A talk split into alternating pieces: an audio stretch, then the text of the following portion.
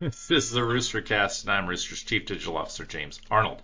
Rumors are swirling that Apple is considering playing nice with the other cellular companies, and that would benefit everyone. Official reports show that Apple's iOS 16 will allow you to edit a sent message, even recall one.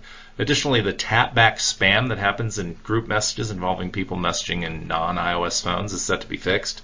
No more hating Amy for hearting Courtney's recent posting because you see the whole message like 15 times.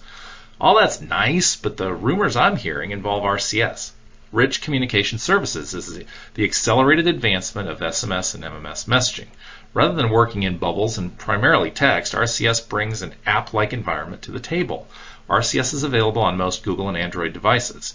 Apple has remained quiet on this subject. Still is quiet, but the recent coordination on the tapback has the industry excited. One expert said RCS could be a part of the Apple experience by the end of 2022. There's no word on this officially. In fact, the usual banter between Google and Apple continues, with Google taking a small swing at Apple just a few weeks ago.